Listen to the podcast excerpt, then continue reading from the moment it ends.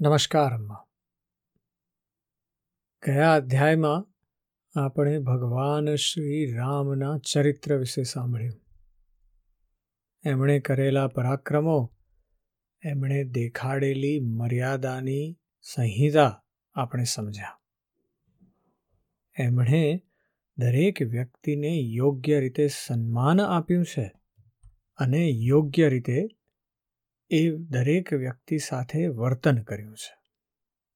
ભગવાન શ્રી રામ એ પરમ પુરુષોત્તમનું અદ્ભુત સ્વરૂપ છે. એમના કર્મો પણ એટલા જ અદ્ભુત છે. રાવણનો જ્યારે એમણે સંહાર કર્યો, ત્યારે એ તરત સીતાજી પાસે નથી દોડી ગયા. આપણે જેમ વાત કરીએ, સર્વપ્રથમ એમણે પોતાની મર્યાદાઓનું પાલન કર્યું છે. કર્મોનું પાલન કર્યું છે. ભગવાન રામ પાસેથી આપણે કર્મની આવા અવિચળતા શીખવાની છે કે જીતમાં, હારમાં, દરેક જગ્યાએ સમભાવ અને એક બેલેન્સ્ડ સ્ટેટમાં રહેવું. એ બેલેન્સ્ડ સ્ટેટમાં રહેવું ને બહુ અઘરું છે. કારણ કે આપણને જ્યારે કશુંક આનંદ પડે એવું મળે ને ત્યારે આપણે એની તરફ વધારે ખેંચાઈ જઈને હર્ષ પામીએ છીએ. જ્યારે દુઃખ આવે છે, ત્યારે આપણે એનાથી દૂર ભાગવાનો પ્રયત્ન કરીએ છીએ અને એના લીધે દુઃખી થઈએ છીએ વધારે. ભગવાન રામ કહે છે કે દુઃખ હોય કે સુખ હોય, બસ એક સમાધિ જેવી અવસ્થાની જેમ એમાં બે તરફ જળ કમળવત થઈ જવું. એ કશું તમારા આત્મા સુધી પહોંચવાનું જ નથી. તમારો આત્મા જે છે, એ પોતાની રીતે એટલો સક્ષમ છે કે એને કોઈ દુઃખ કે સુખ થતા નથી. થાય છે એ બધું શારીરિક છે અને એટલે ભગવાન રામ આપણને આ સમજાવે છે. આજના અધ્યાયમાં આપણે ભગવાન શ્રી રામની શેષ લીલાઓનું વર્ણન સાંભળવું છે. શ્રી સુખદેવજીએ કહ્યું કે, હે પરીક્ષિત, ભગવાન શ્રી રામે ગુરુ વશિષ્ઠને પોતાના આચાર્ય બનાવીને ઉત્તમ સામગ્રીઓથી યુક્ત યજ્ઞો દ્વારા પોતે પોતાના સર્વદેવમય આત્મ સ્વરૂપનું યજન કર્યું. તેમણે હોતાને પૂર્વ દિશા, બ્રહ્માને દક્ષિણ દિશા અધ્વર્યુને પશ્ચિમ અને ઉદગાતાને ઉત્તર દિશા આપી દીધી. તેની વચ્ચે જેટલી ભૂમિ શેષ રહી હતી, તે તેમણે આચાર્યને આપી દીધી. તેમનો એવો નિશ્ચય હતો કે સંપૂર્ણ ભૂમંડળનો એકમાત્ર અધિકારી નિસ્પૃહ બ્રાહ્મણ જ છે. આ પ્રમાણે સમસ્ત ભૂમંડળનું દાન કરીને તેમણે પોતાના શરીરના વસ્ત્રો અને અલંકારો જ પોતાની પાસે રાખ્યા. આ જ પ્રમાણે મહારાણીજી સીતાજીની પાસે પણ માત્ર માંગલિક વસ્ત્ર અને આભૂષણો જ હતા. જ્યારે આચાર્ય વગેરે બ્રાહ્મણોએ જોયું કે ભગવાન શ્રી રામ તો બ્રાહ્મણોને જ પોતાના ઇષ્ટદેવ માને છે, તેમના હૃદયમાં બ્રાહ્મણોના પ્રતિ અનંત સ્નેહ છે, ત્યારે તેમનું હૃદય પ્રેમથી ભીંજાઈ ગયું. તેમણે પ્રસન્ન થઈને બધી પૃથ્વી ભગવાનને પાછી આપી અને કહ્યું, પ્રભુ, આપ સઘળા લોકોના એકમાત્ર સ્વામી છો. આપ તો અમારા હૃદયમાં રહીને પોતાની જ્યોતિથી અજ્ઞાનરૂપી અંધકારનો નાશ કરી રહ્યા છો. આમ જોતા આપે અમને શું નથી આપ્યું? આપનું જ્ઞાન અનંત છે. પવિત્ર કીર્તિવાળા પુરુષોમાં આપ સર્વશ્રેષ્ઠ છો. જેઓ કોઈને કોઈ પ્રકારની પીડા પહોંચાડતા નથી, તેવા મહાત્માઓને આપે આપના ચરણ કમળ આપી રાખ્યા છે. આમ હોવા છતાં પણ આપ બ્રાહ્મણોને પોતાના ઇષ્ટદેવ માનો છો. ભગવાન આપના આ રામરૂપને અમે નમસ્કાર કરીએ છીએ. પરીક્ષિત એકવાર પોતાની પ્રજાની સ્થિતિ જાણવા માટે ભગવાન શ્રી રામ રાત્રિના સમયે છુપાઈને કોઈને કહ્યા વિના નગરમાં ફરી રહ્યા હતા. તે સમયે તેમણે કોઈકની આ વાત સાંભળી. તે પોતાની પત્નીને કહી રહ્યો હતો, અરે, તું દુષ્ટ અને કુલટા છે. તું પારકા ઘરમાં રહીને આવી છે. સ્ત્રીલોભી રામ ભલે ને સીતાને રાખે, પરંતુ હું તને રાખી શકું એમ નથી. ખરેખર, બધા લોકોને પ્રસન્ન રાખવા એ સહેલું કામ નથી. કારણ કે, મૂર્ખ લોકોનો તો તોટો નથી. જ્યારે ભગવાન શ્રી રામે ઘણા લોકોના મુખેથી આવી વાત સાંભળી, ત્યારે લોકાપવાદની ભીતિને કારણે તેમણે સીતાજીનો પરિત્યાગ કરી દીધો. ત્યારે સીતાજી વાલ્મીકી મુનિના આશ્રમમાં રહેવા લાગ્યા. સીતાજી તે સમયે ગર્ભવતી હતા. સમય આવે તેમણે એકી સાથે બે પુત્રોને જન્મ આપ્યો. તેમના નામ હતા કુશ અને લવ. વાલ્મીકી મુનિએ તેમના જાત કર્મ વગેરે સંસ્કાર કર્યા. લક્ષ્મણજીને બે પુત્ર થયા, અંગદ અને ચિત્રકેતુ. પરીક્ષિત આ જ પ્રમાણે ભરતજીને પણ બે પુત્ર થયા. તેમના નામ હતા તક્ષ અને પુષ્કલ. શત્રુઘ્નજીને પણ બે પુત્ર થયા, સુબાહુ અને શ્રુતસેન. ભરતજીએ દિગ્વિજયમાં કરોડો ગંધર્વોનો સંહાર કર્યો. તેમણે ગંધર્વોનું સઘળું ધન લાવીને પોતાના મોટા ભાઈ ભગવાન શ્રી રામની સેવામાં અર્પણ કર્યું. શત્રુઘ્નજીએ મધુવનમાં મધુના પુત્ર લવણ નામના રાક્ષસને મારીને ત્યાં મથુરા નામનું નગર વસાવ્યું. ભગવાન શ્રી રામ દ્વારા ત્યજી દીધેલા સીતાજીએ પોતાના પુત્રોને વાલ્મીકીના હાથમાં સોંપી દીધા અને ભગવાન શ્રી રામચંદ્રજીના ચરણોનું ધ્યાન કરતાં કરતાં તેઓ પૃથ્વીદેવીના લોકમાં સિધાવી ગયા. આ સમાચાર સાંભળીને ભગવાન શ્રી રામે પોતાના શોકના આવેગને પોતાના વિવેક દ્વારા રોકવાનો પ્રયત્ન કર્યો. પરંતુ પરમ સમર્થ હોવા છતાં પણ તેઓ તેને રોકી ન શક્યા. કેમ કે તેમને જાનકીજીના પવિત્ર ગુણોનું વારંવાર સ્મરણ થયા કરતું હતું. પરીક્ષિત આ સ્ત્રી અને પુરુષનો સંબંધ સર્વત્ર આ જ પ્રમાણે દુઃખનું કારણ છે. આ વાત મોટા મોટા સમર્થ લોકો માટે પણ આવી જ છે. પછી ઘરમાં આસક્ત વિષયી પુરુષોનું તો કહેવું જ શું? આ પછી ભગવાન શ્રી રામે બ્રહ્મચર્ય ધારણ કરીને તેર હજાર વર્ષ સુધી અખંડ રૂપે અગ્નિહોત્ર વ્રતનું આચરણ કર્યું. ત્યાર પછી પોતાનું સ્મરણ કરવાવાળા ભક્તોના હૃદયમાં પોતાના દંડકવનમાં કાંટાથી વિંધાયેલા ચરણકમળોને સ્થાપિત કરીને તેઓ પોતાના સ્વયં પ્રકાશ પરમ જ્યોતિર્મય ધામમાં પધારી ગયા. પરીક્ષિત, ભગવાનના જેવું પ્રતાપશાળી અન્ય કોઈ નથી. પછી તેમનાથી ચઢ્યાતું તો હોય જ ક્યાંથી? તેમણે દેવતાઓની પ્રાર્થનાથી આ લીલા વિગ્રહ ધારણ કર્યો હતો. આવી સ્થિતિમાં રઘુવંશ શિરોમણી ભગવાન શ્રી રામને માટે આ કોઈ મોટા ગૌરવની વાત નથી.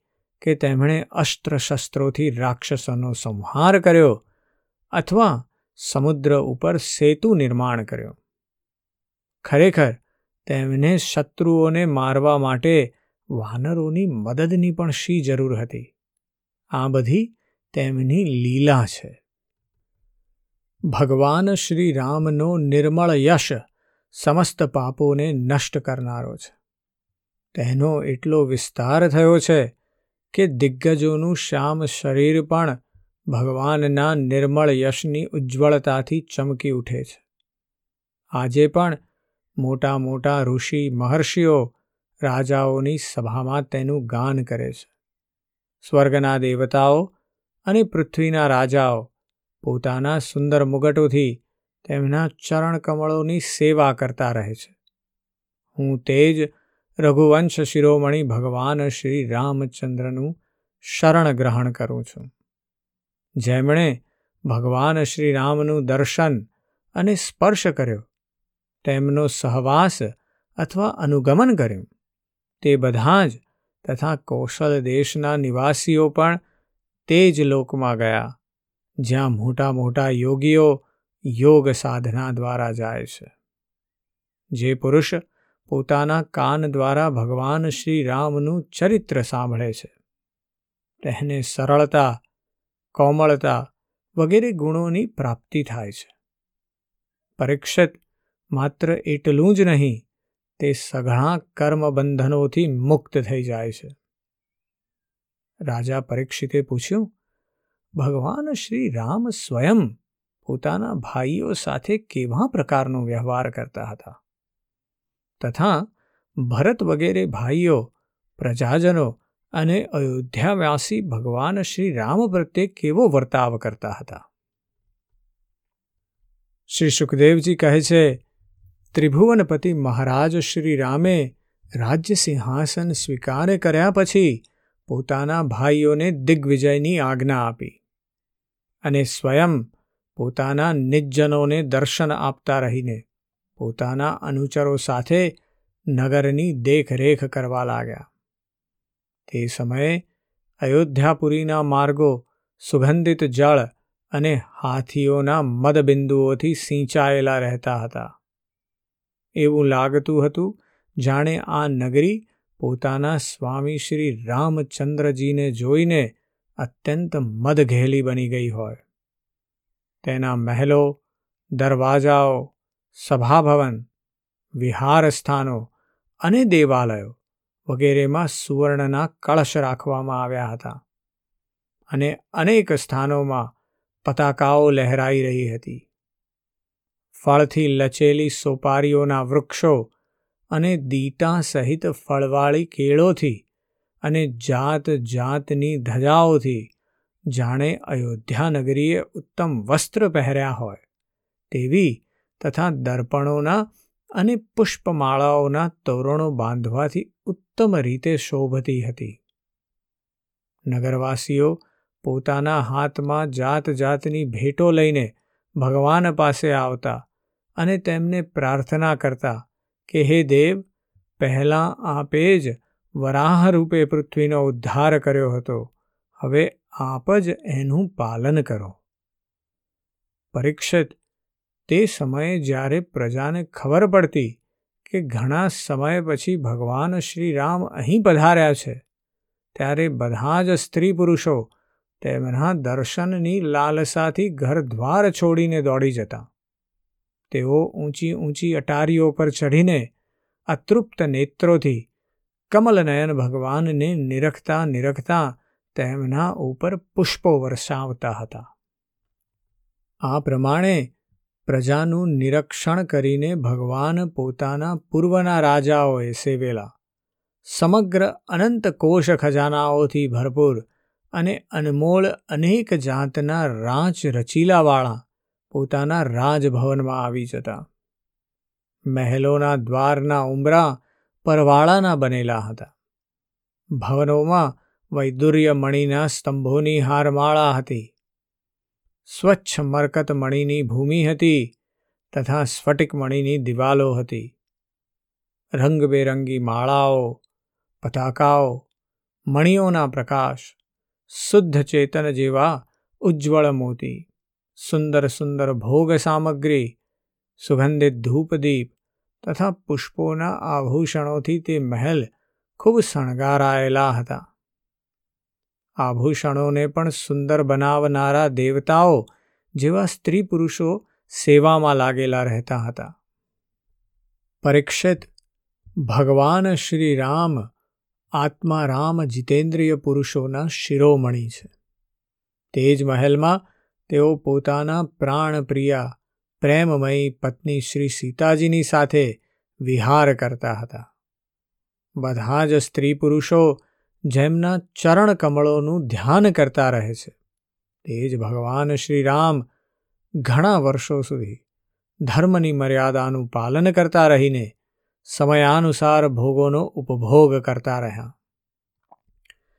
ગયો જે અધ્યાય હતો આગળનો, એમાં જે આપણે રામચંદ્રજીનું ચરિત્ર સાંભળ્યું.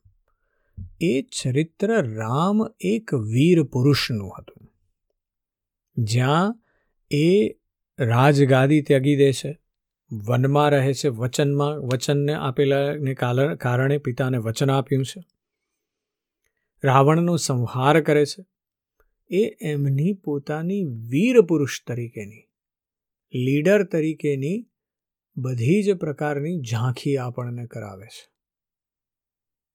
આ જે અધ્યાય છે આજનો, એમાં આપણે રામને રાજા તરીકે જોયા. અને રાજાના જે લક્ષણ છે, એ થોડા જુદા છે. એણે પ્રજાને લીડ કરવાની છે. એણે પ્રજા માટે એક્ઝામ્પલ બનીને રહેવાનું છે. કારણ કે એ જેવું પાલન કરશે, એ પ્રકારેનું આચરણ પ્રજા કરશે અને એટલા માટે એમણે કઠોરમાં કઠોર નિર્ણય એવો સીતાજીને પોતાનાથી અળગા કરવાનો નિર્ણય લીધો છે. અને એ વાત અને એના પરિણામ અને એમના વંશજો અને એની જે વાત છે આજે આપણે આ અધ્યાયમાં સાંભળી. વાત એમ છે કે જો રાજા પોતાના આચરણથી પ્રજાને લીડ ના કરે, તો એ પ્રજા પણ દુઃખી થાય, રાજા પણ દુઃખી થાય અને રાજા ઘણા સમય સુધી રાજા રહી ન શકે. અત્યારે આપણે જોઈએ તો આજે કોવિડની જે પરિસ્થિતિ આવી છે, તે રાજાઓ એટલે કે પ્રજાના જે લીડર છે, એની ખરેખરી કસોટી છે. એ કસોટીમાં ઘણા બધા પાર નથી ઉતર્યા. એનું કારણ એ છે કે રાજાએ પોતાના આચરણ એ પ્રકારના દેખાડ્યા નથી. કે જેથી પ્રજા પણ એનું પાલન કરી શકે. અને એના કારણે પ્રજાને સૌથી વધુ હાલાકી પડી રહી છે. અને જ્યારે પ્રજાને હાલાકી પડે, ત્યારે રાજાને પણ કંઈ તકલીફ થવાની જ છે. એટલે આ જરૂરથી ચિંતન કરવા જેવી વાત છે કે જ્યારે આપણે પાવરમાં હોઈએ, ત્યારે આપણે કેવા પ્રકારનું વર્તન કરીએ? કેવા પ્રકારનું આચરણ કરીએ છીએ એની ઉપરથી બીજા બધા એ પ્રકારનું આચરણ કરશે. એટલે ધર્મની મર્યાદા સમજીને રહેવું અને એ શું છે, એનું મનન અને ચિંતન આજે જરૂરથી કરજો. આજે બસ આટલું જ. જય શ્રી કૃષ્ણ.